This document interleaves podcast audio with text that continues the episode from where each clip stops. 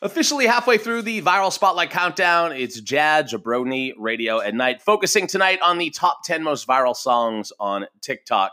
So this is where you get to see the difference between looking at the most viral songs on Spotify and the most viral songs on TikTok, because this song at number 5 last night, and for any other night that we focused on the top 10 most viral songs on Spotify within, like, we've been doing this for about I keep saying we out of habit. This is me. This is a one-man show. I'm taking all the credit, since I never have. I'm taking all the credit that I finally deserve.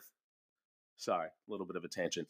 But last night and any other night that I focused on the top 10 most viral songs on TikTok, this song has been number 1. But, sorry, flip that. When we focused on the most viral songs on Spotify, this has been number 1. But tonight, since we're doing the Viral Spotlight Countdown on the top 10 most viral songs on TikTok, it's at number 5. It's Drip Report and Skechers.